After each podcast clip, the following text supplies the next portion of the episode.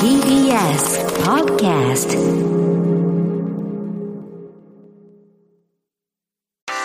文化系トークラジオライフえー深夜25時になりました。こんばんは。TV、あ、文化系トークラジオライフ。今回のパーソナリティ、山本ポテトです。赤坂 TBS ラジオ第第6スタジオから朝4時まで生放送でお届けいたします。えー今回、チャーリーこと鈴木健介さんお休みということで、私、山本ポテトがメインパーソナリティに初挑戦しています。皆さんよろしくお願いします。いやー、緊張する。というわけで、今回のテーマは、今、やり直しを考えるです。世の中では進歩ばっかりフューチャーされがちですが、やり直しだって大切なはず。えー新型コロナが今年5月に第5類に移行することで、これからは外出や人と出会うこと、ことも増え、必然とやり直しの機会も増えていくんじゃないかと思っております。だからこそ、今一度やり直しについて考えてみたいと思います。えやり直しといえばですね、今、私、スポーツ嫌いというタイトルで本にしようと思って、こう取材をしている最中なんですけど、まあ、そもそもスポーツ嫌いを書こうと思った動機としては、私自身体を動かすこと自体は嫌いではないんですけど、なんかこう、スポーツに張り付いてる、なんか根性論とか、集団主義とか、能力主義とか、ナショナリズムとかがすごい嫌いで、だからまあ、一体誰が、あるいはなんか何が、スポーツを嫌いにしているのかを探ろうっていう、まあ、反体育会系のフィクションを書いてみようって思ったんですよね。で、それで、まあ、その取材で実際にまあ、スポーツ嫌いっていうのを自称する方にインタビューを、こう、今している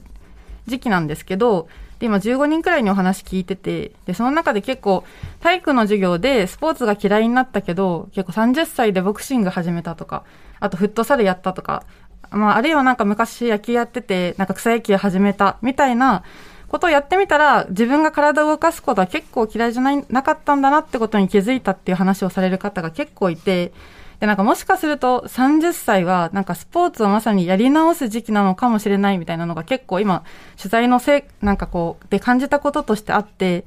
で、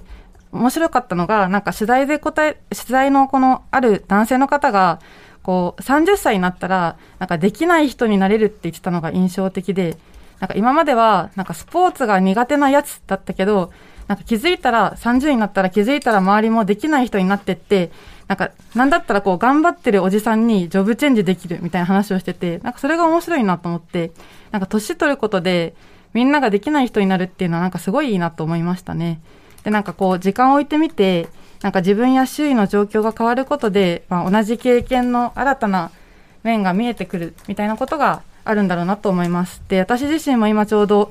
32歳なので、ちょっとスポーツをやり直してみようかなと思っているところです。というわけで、ちょっと長くなっちゃったんですけど、今回のテーマは、今、やり直しを考えるです。えーメールテーマはこちら。再読した本、学び直し、関係性の修復、職場復帰などなど、あなたがやり直したこと、やり直したいことをぜひ教えてください。皆さんのやり直しのエピソードを聞きながら、やり直すことの魅力、自分や他人の失敗や再起とどう向き合えばいいのか、で、まあ、最後にはまあ、その時、社会はどんな場であったらいいのか、などをじっくり考えていければいいと思っています。えーメールアドレスは life.tbs.co.jp life.tbs.co.jp life の綴りは life です。です。で、採用された方には番組ロゴとイラストがデザインされた特製ステッカーを差し上げます。ツイッターのハッシュタグは life954。また動画中継も実施しています。詳しくは番組のツイッターアカウント life954 をご覧ください。えーそれでは今夜の1曲目です。なんか私は結構自分が失敗した時に、まあちょっと人、なんか人生長いし、結構長生きなタイプだし、まあ大器晩成型だしなと思って、こう自らを励ましているんですけども、なんかまあそんな時にぴったりの曲にしました。えアイドルグループスマイレージがアンジェルムに改名して1曲目の曲でもあります。えアンジェルムで大器晩成。文化系トークラジオライフ文化系トークラジオライフ。今回のパーソナリティ山本ポテトです。えチャーリーこと鈴木健介さんお休みということで、私がメインパーソナリティに初挑戦しています。今夜は今やり直しを考えるというテーマで赤坂 TBS ラジオの第6スタジオから朝4時まで生放送でお届けしています。えさて、それでは本日、スタジオに来ていただいている方をご紹介しましょう。今日はなんとですね、永田さんがお二人いるんですけれども、まずは初登場の永田さん、永田のぞみさんです。えー著述家、書評家の永田のぞみさんです。簡単にちょっと自己紹介をお願いします。はい、えー皆さんこんばんは。えー文筆業の傍ら VTuber を最近始めました。はい、永田のぞみと言います。えーえー3月20日にですね、再読だけが創造的な読書術であるという、まあ、大概なタイトルの本が、えー、千曲書房から刊行予定ということで、まあ、今回読んでいただいたんだと思います。えー多分ラジオ初めてなので、えーすごい緊張してるんですが、はい、よろしくお願いします。はい。よろしくお願いします。そしてもう一人の永田さん、ナッキー先生こと、科学社会学がご専門、兵庫教育大学大学院准教授の、准教授の永田夏樹さんです。よろしくお願いします。はい、どうも、こんにちは。永田夏樹です。よろしくお願いします。今日は永田のぞみさんとナッキーさんであ、行くといい永田のさんとナッキーさんで。はいはい。よろしくお願いします。いや、なんか最近の話とかしていいですか？あはいはいいやね、私ね、あの、今、今度ですね、中央公論で、あの、社会学者の西田亮介さんっていう人がいるんですけど、その人と対談して、え段階の世代を考えるみたいなやつなんですよ。で、この間対談したんですね。たら、なんかこう、すごくシュッとした感じの担当のライターの方が、あの、レコーダーここに置きますねって言った声が山本ポテトだった。構成ライター山本ポテトだったっていう、教えてよ、来るんだったらさ。すごいなんかね、スタッフですみたいな顔でスーンって座ってるから気づかなかったんですよ。でね、まあそこで私思ったのは、やり直せるんだったら、生まれるとこからやり直したいかなっていう。えーやっぱね、1973年私生まれで、段階ジュニアなんだけど、初期設定厳しすぎるかなっていうふうに思ったりしてます。で、今日もね、あの、年齢の話のメールが結構来ているから、まあ、そのあたりから拾っていけるといいかなと思ってるのと、あと、1973年生まれといえばね、津田大介さん、早水健郎さんも同い年なのでねなんかそ、そのうち初老ライフをやりたいなっていうのが最近の私の野望だったりします。本日よろしくお願いします。よろしくお願いします。結構あの、なんか段階の世代対談のあたりから、本当に誰が段階の世代か私もずっと気になってて、ウィキペディアでこの人段階かなってなんかずっと調べたり人に段階ですかって聞いてちょっと嫌がられたり段階じゃねえよみたいなに怒られたりして、すごい中央論でね、出ますので皆さんぜひお楽しみにしてください。というわけで続いてイギリス文学などがご専門、え上智大学の小川公夫さんです。よろしくお願いします。よ。ろしくお願いします。小川さんは最近新刊で「ケアする惑星」という本をあ出したということですけど、これはちなみにどのような本ですか？あ、えーケアする惑星はその名の通り、うん。まあ、あの、グローバリズムうんうん。ってよく言われますけれども、グローバルなものを、まあ、確率的にね、資本主義一色にしていこうっていうものではなく、地球規模で、そういうグローバル化を回避しつつ、いろんな人が、まあ、雑多な価値観を持ち寄りながら、つながっていきましょうとうんいう本です。そこにケア精神があるんではないかっていう、まあ、テーマですね。小川さんといえばね、ケアの倫理とエンパワーメントって、もう2021年ですよね、出たのもう2年前。ね、なりましたけど、はいそのね、出た時も番組いらっしゃっていろんなお話されましたけど、やっぱケア、今の専門家みたいな感じ。いやいや、ちょっと全然、専門家ってなって文学、文学。文学からのっていうね、うんね文学うん研究と絡めてのケアということをさせてもらってます。なんかやり直しとケアってすごい深く関わってそうってなんか思って思ったんですけど何が関わってるのかってすごいなんかうん自分の中でも説明できなかったのでなんかその話もちょっと聞あ聞けたらなとはい、ぜひぜひ。思います。よろしくお願いします。。えー続いて文筆家編集者の吉川博光さんです。でどうもこんばんは、吉川博光です。お久しぶりです。お久しぶりです。はい。あの、何話そうか迷ってたんですけど、うん。今のポテトさんの、はい。あの、スポーツ嫌いの話、非常に感じ入りまして、ええ。30歳っていうのはススポーツやり始めるはいはい。時期かもしれないっていうのは、何を隠そうは、実は私もそうで、えー私、あの、ポテトさんはよくご存知だと思うんですけど、卓球が大好きなんですけど、はいはいはい。まるで生まれた時から卓球をやってるかのように思ってるかもしれないですけど、私17歳で、あの、まあ、インターハイ行けなくて、ん逆切れして辞めて、35歳で再開したんですよ。ああ、そうなんだ。それで、あの、できないおじさんになれるっていうのはすごいよく分かって、ああの、肩肘や張って、つまり結果を残せなかったら、やらない方方がマシみたいな形で辞めたわけですね。あでも今はそういうことはなくて、あの、うまいことやり直しが進んで、うんうん今やできない卓球選手でもあるし、んできない卓球コーチまでやあってると。あの、そういう感じですね。はい。私最近 TikTok を始めたんですけど、TikTok で吉川さんを見つけて、吉川さんが卓球の動画とともにイケてる音楽を流すあんまりね、人に見せてないんですけど、TikTok だけはね、誰も見てないと思ってね、ちょっとこそっと上げてるんです。どうやって検索したら 流れて、流れて、吉川博美、あの、本名、ご本ご本名でやられてで調るので。べればいいし、そうそう。山本ポテトで調べてそう山本ポテトもやってますのでお、で、あ、今日そうだ、吉川さんは、こう、読者プレゼントを持ってきてくださったそうなんです。うんうん。あの、去年の夏に、哲学の門前という本を書きまして、あの、ふざけたタイトルで恐縮なんですけど、あの、入門じゃなくて、それ以前の門の前でいいじゃんっていう本です。で、プレゼント用に3冊持ってきましたので、よかったら、あの、もらってやってください。なんか欲しい方はですね、哲学の門前が欲しいとメールに書いて、4時までにおメールでお送りくださいと。なその場合、住所と氏名をお忘れなく、哲学の門前が欲しいと書いて送ってください。で、メーそしルアドレスは？あ、メールアドレスは、ライフアットク tbs.co.jp です。はい。です。よろしくお願いします。で、続いて、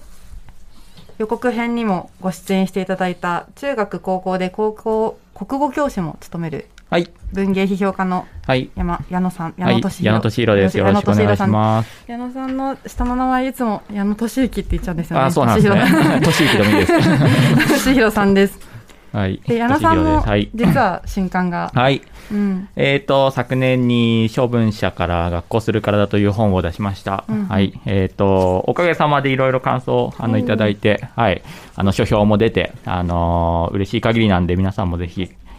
ご興味があれば読んでみてください。はい。なんめちゃくちゃ出てますよめちゃくちゃ出てあ先週、バワッと出て、嬉しかったですね。はい。で、なんかあのー学校のこと書いたんですね。うんで、あんまなんか、普段は、普段っていうか、何が普段なのかわかんないですけど、文芸批評とか音楽批評とかやることが多いんですけども、であんま学校のこととかあんまりこう、あのーまあ、職業的にもあれなんで、あんま書かないようにしたんですけど、ちょっとこう、まあ、書いてみたんですね。うんで、で、その時は、もうなんか評論業界とかもまあ、あんまり、なんかな、なんかこう、みんな同じようなこと喋ってて嫌だなみたいなことちょっと思ってたんですけど、あの、学校ので、こう、子供たちと触れ合ってる方がよほど、あの、なんか豊かでいいなっていうふうに思ってて、うん。あの、学校行き直すつもりでいて書いたんですけど、書いたら書いたで、な何かこう、一区切りのところもあって、うん。最近また、あのーそれこそ予告編でも喋ったように、あの、中野茂春とか、はいはいはい。昔大学生の時読んでたような小説とか読み直して、うん。まあ、まさに再読して、で、再読したらやっぱいろいろな発見が、あの、この本書いたからまたいろんな発見があったりとかしたので、まあ、なんかそういういろんなところをやり直し、やり直し、やり直しってこう、いろいろこう、反復横跳びしていくような感じっていうのは、あの、すごくですね、最近のいい経験だったので、まあなんかそういう意味ではやり直しっていいテーマだなと思って、今日、あの、来ました。はい、よろしくお願いします。やり直しの反復横跳びってなんかすごいいい言葉ですね。うん、あ、そう、小川さんも学校それからだ読まれてるってこと。で、なんか机の上に持ってきて、きていただいてありがとうございます。すごいいっぱい付箋が色とりどりの。い。や、あのおいおい、おい感想を交えながら、おコじゃあメン後でトをしていきたいと思います。楽しみです。はい楽しみです。えーそして、最後にですね、情報社会学がご専門、先ほどから結構助けていただいている学習院大学非常勤講師の塚越健二さんです。はい、こんばんは、よろしくお願いします塚越です。。よろしくお願いします。私もこれ本当にこれ謝りたいんですけど、ずっと塚越さんだと思ってて、ああ、よく言われるんですけど本当にね、失礼しました。塚越じゃなくて塚越なんですけれども、はいはいはいまあ、あの、どちらでも 慣れてるんでね、あこういうのありますよね。あの、ちょっと違うんだけど、もう慣れたっていうのもありますので、いえいえ、全然気にしないでください。なんかやり直しは実は塚越さんがあのテーマとして持ってきてくださったもので結構なんかやり直しについてなんかやってみようと思ったこうああ、そうですきっかけとかあるんですか？よね。うんあの、いや、なんか、あの、どういう話しようかってね、うん皆さんちょっとね、あの、喋ってた時に、はいはいやり直しっていいんじゃないと、なんかパッと本当に、あの、思いついて喋ったんですけれども、ちょっと予告編でも言いましたけれども、やっぱなんか新しいリスキリングとかいろいろ言われてるんだけれども、あの、むしろ、その、新しいものもいいんだけれども、たくさんあるんで、一回自分をもう一回振り返るって重要じゃないのみたいな。で、それ単純に僕がもうすぐ、今38でもうすぐで39になって、40近くなってききて、あの、一回ちょっと振り返る時期っていうか、30後半ってなんかそんな感じなのかなと思うんですよね。30ぐらいでね、スポーツするって話あったけれども、ちょっと振り返る時期が僕もあって、自分の棚卸ししてるっていうこともあったりするし、あの、なんか社会はどんどん分断が加速してるみたいな話がよくあると思うんですけれども、じゃあ我々どこでその線が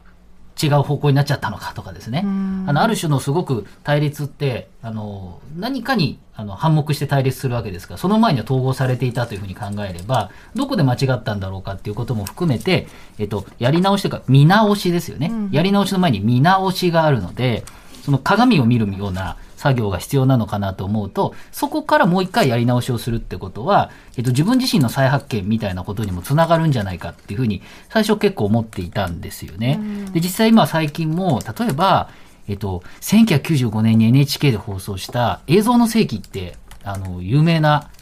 番組があって、シリーズ11回ぐらいかな、僕も大学入った時に図書館にあったんで全部見て、それの最近リマスター版が夜中に全部放送していて、今それの、えっと、バタフライエフェクトでしたっけ？その、もうちょっと違うバージョンで編集組んで、週に1回ぐらいやってるやつかな。あれもものすごい視聴率高いって言われていて、その、映像で我々を振り返るってこと。で、BS だとですね、えっと、サブカルチャー史、サブカルチャーの歴史っていうことで、あの、ヨーロッパのがなく最近終わったんですけれども、サブカルチャーもそれもね、あの、今を見るために過去へ飛べとかって言って戻るんですけれども、まあ、一回過去を振り返ってどうなってるのかっていうことを見てみようと。で、そうなると、えー、やり直しっていうのは、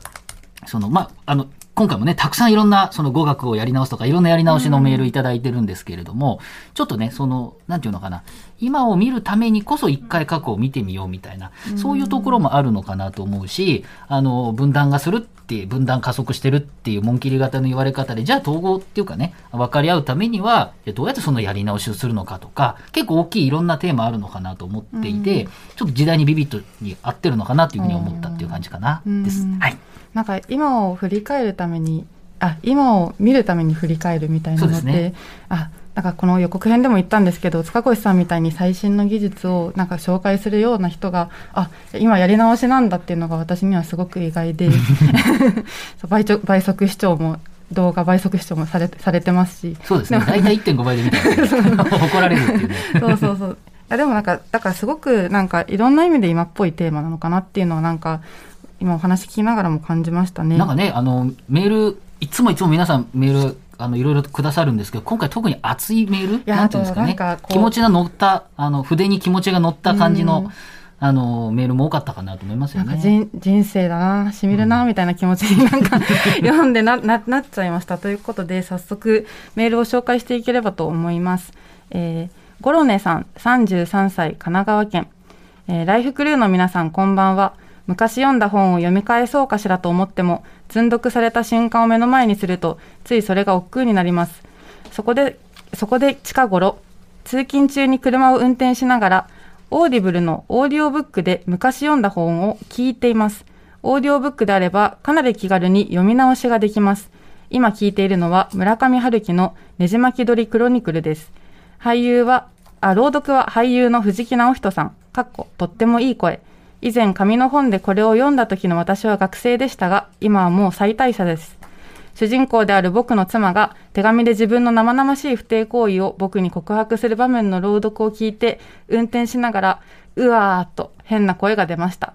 退屈だった学生時代は村上春樹的やれやれなハプニングが自分の現実にも舞い込んできてほしいと脳天気に思っていましたが、定職と家庭がある今は、こういうことはできるだけごめん被りたいと思うなどするのでした。オーディオブックでの読み直しおすすめです。ということで、再読についてのメールが来ています。ここでちょっと永田望さんにお話聞いていきたいと思うんですけど、はい、こうここである再読したら、はい、なんか実はちょっと小説が違ったように見えたっていう話だったと思うんですけど、はい、永田さん永田望さんが感じるこの再読の魅力って何ですかね、うん。なんか、その、やり直しという、まあ、テーマで、まあ、再読、まあ、読み直しってことだと思うんですけど、そうですね。なんか、その、以前読んだ時には、あの、感じなかったことっていうのを、うんうんまあ、出会える。ただ、まあ、なんていうか、こう、逆に言うと、あの、えー読み直した時に感じたことって、かつては感じなかったことなんですよね。うん。でこうなんていうか同じあの自分のはずなのにこう違う自分がいるっていうことに気づけるっていう、うん。そのこうなんていうんですかね。こうよく再読ってもう過去の自分との対話でもあるみたいなことをはいはい言われるんだけれども、その単にその過去の自分との対話をしているだけじゃなくてこう、まあ、本ってそもそも自分以外の他者なので、うんその過去の自分と自分以外の他者と今の自分とのこう三者面談みたいな感じになると。でなんかそうやっていくうちにこうんうなんか結局その自分自身の人生みたいなものを作っていくことに結局なると思うんですよね。なのでまあそういう意味では、まあ、さっきあのポテトさんがおっしゃってた、うんあのー人生っていう話 いやなんか本当に再読人生だよなっていう感じがしておりまして。そうあまりそういうふうなことを書かないようにしていたんですけど、いなんか結局避けがたく再読人生だよねみたいな、まあ本に、まあ、今度出るやつもなってるんですけど再読は人生だと僕も思いますという感じですなね。ななんで書かないようにしてたんですか？ねいやなんか恥ずかしいじゃないですか。なるほど。そう。うんこのやっぱさえさっき三者面談ってお話ししてましたけど、はい。この過去の自分と、うん。まあ、今の自分と二者面談とはち、うん。何が違うんですかね？そうですね、なんかね、こうまあ、これ、すごい比喩的な話で恐縮なんですけど、いえいえこう本を読んでいて、でまあ、特に再読の時とかって、こう過去の自分だけじゃなくて、こうその、なんていうんですかね、そのえー過ぎ去った時間、過去と今との自分のこう差分の部分から、こうなんかそこが裂け目になって、世界が流れ込んでくる感じが、うん 僕はするんですけど、多分ほ僕だけじゃないんじゃないかなと思っていて、うんまあ、だからその三者面談というか、こう裂け目からこう軸、軸が来るみたいな。夢かそうこれ。あはい。れですか、やっぱり、例えば、あの、本じゃないけど、うんまあ、エヴァンゲリオン、ねはいはいはいエヴァンゲリオン、あの、シンジ君の目線で見てたけど、うんうんうん玄道っていうか親の目線で見えるようになったって、まあ、はいもうみみんな言うんだはい。けれども、はい。はい。やっぱそういうその時間の流れの中にいろんなものがこう漂ってるのが吸収できるっていう感じそうんですすね。だなんていうか、こう、えっ、と、過去のコンテンツ、過去に見たコンテンツを今もう一回見直すと、ついその、えー過去に見た自分と、えっ、と、今見てる自分っていうので、こう、んどうしても二者間で見ちゃうと思うんですけど、その、シンジ君と玄道の間に行ってきっと何かあるはずなんですよ。うん。で、その、単に、その、えっ、と、かつては少年だったけど、今は大人になっているっていう、その二者ではないところの話っていうのは、多分、再読の話をするときに下げられないなという、まあ、再読に限らないですけどね、うん。物語のコンテンツを見直すときとかにも多分入ってくる話だと思いますね。矢野さん今のお話聞いて再読どうですか？あのーそうですね。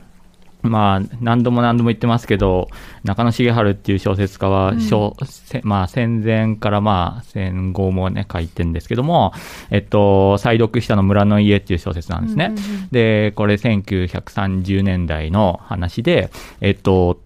ちょうどこう、えー戦争に向かう時期でもあるので、治安維持法が、えっ、と、こうあって、で、中野茂春がこう逮捕されて、で、で、その時のまあ、私小説として書いてるんですよ。で、これまあ、あの、有名な転校小説ってやつで、はいはいあの、共産党をね、あの、辞めるとか、えっ、と、思想変更しますみたいな、あの、ことがテーマになってるんですけども、えーまあ、さ最後有名なセリフで、えっ、と、まあ、よ、あの、お父さんとのやりとりの中で、お父さんがもう筆を折れって言うんですけども、えーまあ、あの、それもよくわかります。でもやはり私は書いていきますみたいな、あの、そういう言葉で終わるっていうのは有名なんですよね。で、僕は昔読んだ時は書いていきたかったから、うんあの、本とか書けたらいいなとか、論文とか書きたいなって思ってたんで、あなんかその立場で読んでたんですよ。だからもうその結末知ってたし、えっ、と、なんか書いていく人の話として、えーどんな困難があっても書いていく人の話として読んでいて、そこにまあなんかこう、まあ政治的な状況とかいろいろあるけども、そこへまあ信念を持って書いていくっていうことを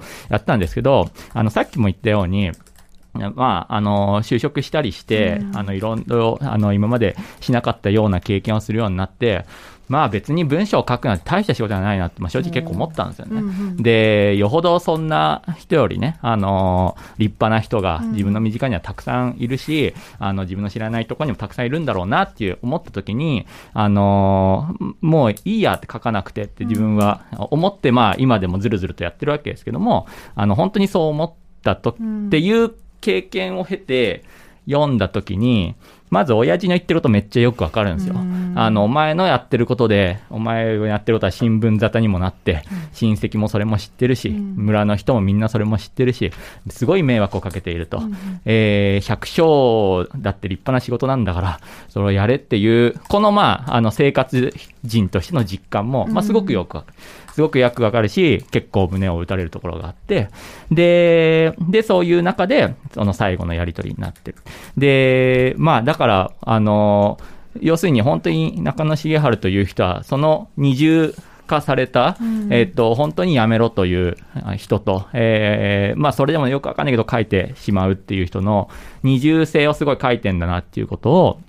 思って、まあ、年齢もあるんですけれども、やっぱ立場の違い、立場の違いによって、で、まあ、あの村の家の話になると、それは知識人対大衆みたいな、あの立場で論じられることが多いですけども、知識人的な部分と大衆的な立場なのかとか、あお父と子っていう立場なのか、えーなんかこう村にいる人と都会に、とあの東京にいる人っていう立場なのかとか、いろんな立場の中で読み方がこう変わるし、えー変わるとともに、なんかこう、なんていうんですかね、どんどんどんどんこう複層的になっていくが、あのーそこがこう二重化されたり三重化されたりっていう、そういう中にこうねじれたり引き裂かれたりとか、そういうものをすごく受け取ったんですよね。だから再読は読み方が変わるどころか、ねじれたりとか、引き裂かれたりとか、なんか分厚くなったりとか、なんかもうそういうことをやっぱすごく感じて、はい、あの、再読っていうキーワードは、ちょっとやっぱこう、そういうことを思ってたんで、ピンときましたね。はちなみにあのオーディオブックはやっぱりいいいいですよ。あの非常あのこれこのねあのゴロネさん書かれた方も、あの藤木直人の声でいろいろ読むとうわーってのありますけれども、例えばよく言われるさっきも言ったように1.5倍で聞くと、えーちょっと印象変わるし、音で聞くと随分えー、と意味が変わってくる。で俳優が誰誰の声で聞くのかにもよって意味が変わってくるので、例えばその音響えっと、映画館で見るのか、テレビの画面でその映画を映すのかでも全然違うし、その、ね、えっ、と、こう、4DX とかで見るのかにもよっても違うから、あの、ものは一緒でも、えっと、環境が違うと摂取が違うんですよね。で、今はその年齢とか時間による、あの、摂取環境だけど、単純にその、デバイスが違うだけで全然違うっていうのもあるし、あとは単純にその、語学とかだと、あの、聞きながら話す。あの、一応音声研究、スミレスメディアラボの、えーリサーチフェローなんで、そういうところもありますけれども、ね、永田先生も何か、あなナッキー先輩もね。あの、はい、ナッキーです。あの、オーディブルってね、やっぱり全然違うなと思いますね。で、私、あの、車ですごく、あの、1時間とかかけて、あの、通勤してるので、その道すがらオーディブル使ってるんですけど、あの、オーディブルで聞いただけだと、ちょっと飽き足らずに、その後、テキストの方を買い直したりとか、割とこうデバイス変えると受ける印象って変わると思うんですよ。なので再読っていうと、なんていうのかな、昔読んだ本をもう一回読むって感じだけど、結構オーディブルで聞きながら本でもう一回読み直すみたいな結構短い再読みたいなのを結局やってて、そうすると入ってき方がやっぱり違うなっていうのはあるんですよあとはもうこれは再読とはちょっと違うけど、うん。研究者あるあるかもしれないけど結構論文とか疲れて読むといった 疲れるんであのいあの読み上げ装置でドバーッとあの話してもらってそそれをあの文字で追っかけると そうするとこうラジオを聞くように論文でも本でもいいんですけど実は聞けるっていうのがあって。あの た単純にあの疲れても読めるとか、ね、記事でもそうですけれども。倍速、倍速視聴歴15年ぐらいなんですけど、あ の、あのですね、で、まあ、とても褒められたもんじゃないですけど、2倍速とかで、やっぱ映画とかね、結構見るんですけど、僕ね、あの、にある日気づいたんですけど、2倍速だとね、1倍速で聞こえない音が聞こえてくるっていうことがあって、で、2倍速だと空気の音が聞こえるんですよ。これ超なんか自分の時に気持ちよくて、で、俺も2倍、あの、2倍速速映画監督として、俺、是枝裕和って最高だなって思うんですけど、是枝裕和は俺2倍速で聞いた、あの、見た。方がいい映画監督だと思います。あの、それだから本当にデバイスのね、こう環境が変わると、印象とかイメージが変わるっていうのは本当にあるなと思いますけどね。オリジナル進行みたいなのがあって、でそれはタック大事で、オリジナル大事なんだけれども、そのオリジナルっていうのも、それこそ今リマスターとかで、要するにその、スター・ウォーズの音響がめっちゃ良くなってるけど、多分その79年最初の公開の映像はもっと汚いわけですよね。これだって、ある意味違うんですよ。ね。で、これをどう捉えるかだし、今、あの、デジタルで着色できる、モノクロの写真を着色できるけど、あれ AI でやったりするんで、100%の再現じゃないんですよね。そうなってみると、これまあ何がオリジナル問題かみたいなことになって、そ,、それはそれでちょっと話は難しいんだけれども、いろいろありますよねっていうのは。今皆さんのお話聞いてて、すごい、あの、面白くて、あの、永田のさんがおっしゃった、あの、過去と自分の対話は三者面談になるっていうのは、これ至言だと思う。はいはいはいはい。あの、直接過去の自分と今の自分って、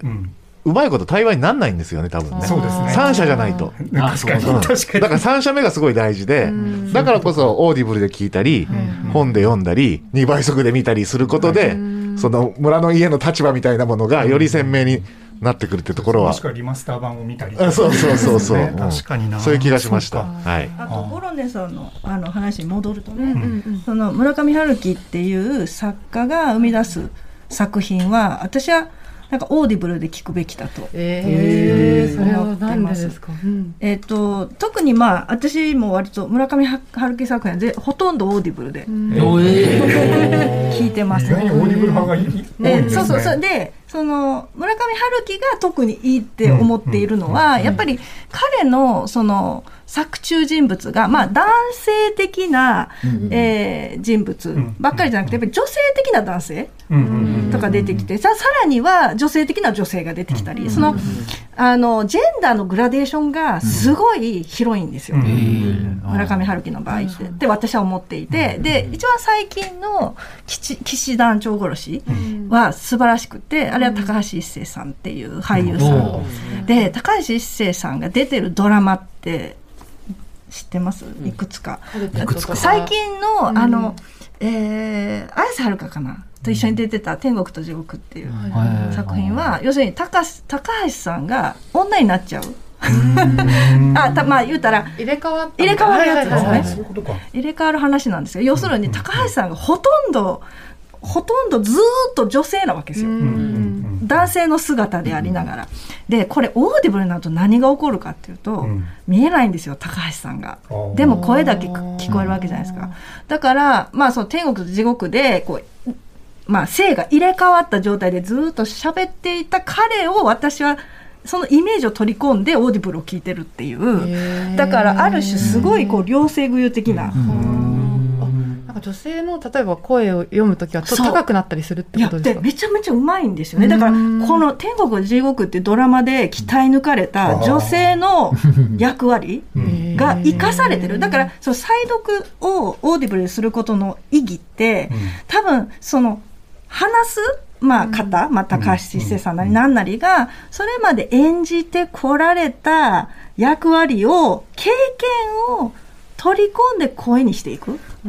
だからその再読ってなんかいろんな次元があるんですよね。はいはいはいつまり私たちが聞いてるっていうのはまあ再読かもしれない。私は本で読んでからリあのオーディブルで聞くっていうことをよよくするんですけど、だからあの読んだ後に俳優さんが喋ってるのを聞くと全然違うんですよね。変わっちゃうんですよね。そうか、あとね、これも言ってた、あのね、ダースレイダーさん、ラッパーのダースレイダーさん、今ね、あの映画監督になって選挙なんです、もうやってますけれども、ダースレイダーさんはね、あの、えっと、喋っている、あの、本、知り合いの人の本の場合は、その人の声でしゃ、あの、こう文字を読むっつってた。その、読んでる文字をその人がしゃ、ただ小川先生の本だったら、小川さんが喋ってるように小川さんの本を頭の中で再生すると。そうするとね、あの、さらに入りが良くなるっていうふうに言っていあて。だからね私のケアの倫理とエンパワーメントをオーディブルにしてくださったんですけど女性の声なんですよ。あいややっぱりあれって合わせてるのかもしれないですよね。そうですよね。うんの話もね、ちょっとさらに聞きたいですけど、ね。うんいやもうちょっと再読の話からオーディブルとあと声の話になっててめちゃくちゃ面白いですけど、ちょっと一旦こ一回曲に行きましょうか。で永田希さん曲紹介お願いします。はい。えーとですね、これからかける曲、あの、3月でですね、まあ残念ながらと言うべきなのか、発展的解消と言うべきなのか、活動休止してしまう人たちなんですが、ただ、えーと、すごく、あの、コンセプト的に今回の、えーまあ、テーマに合ってると思ったので、えーと、リクエストしております。えーブギーボックスさんで DIY。文化系トークラジオライフ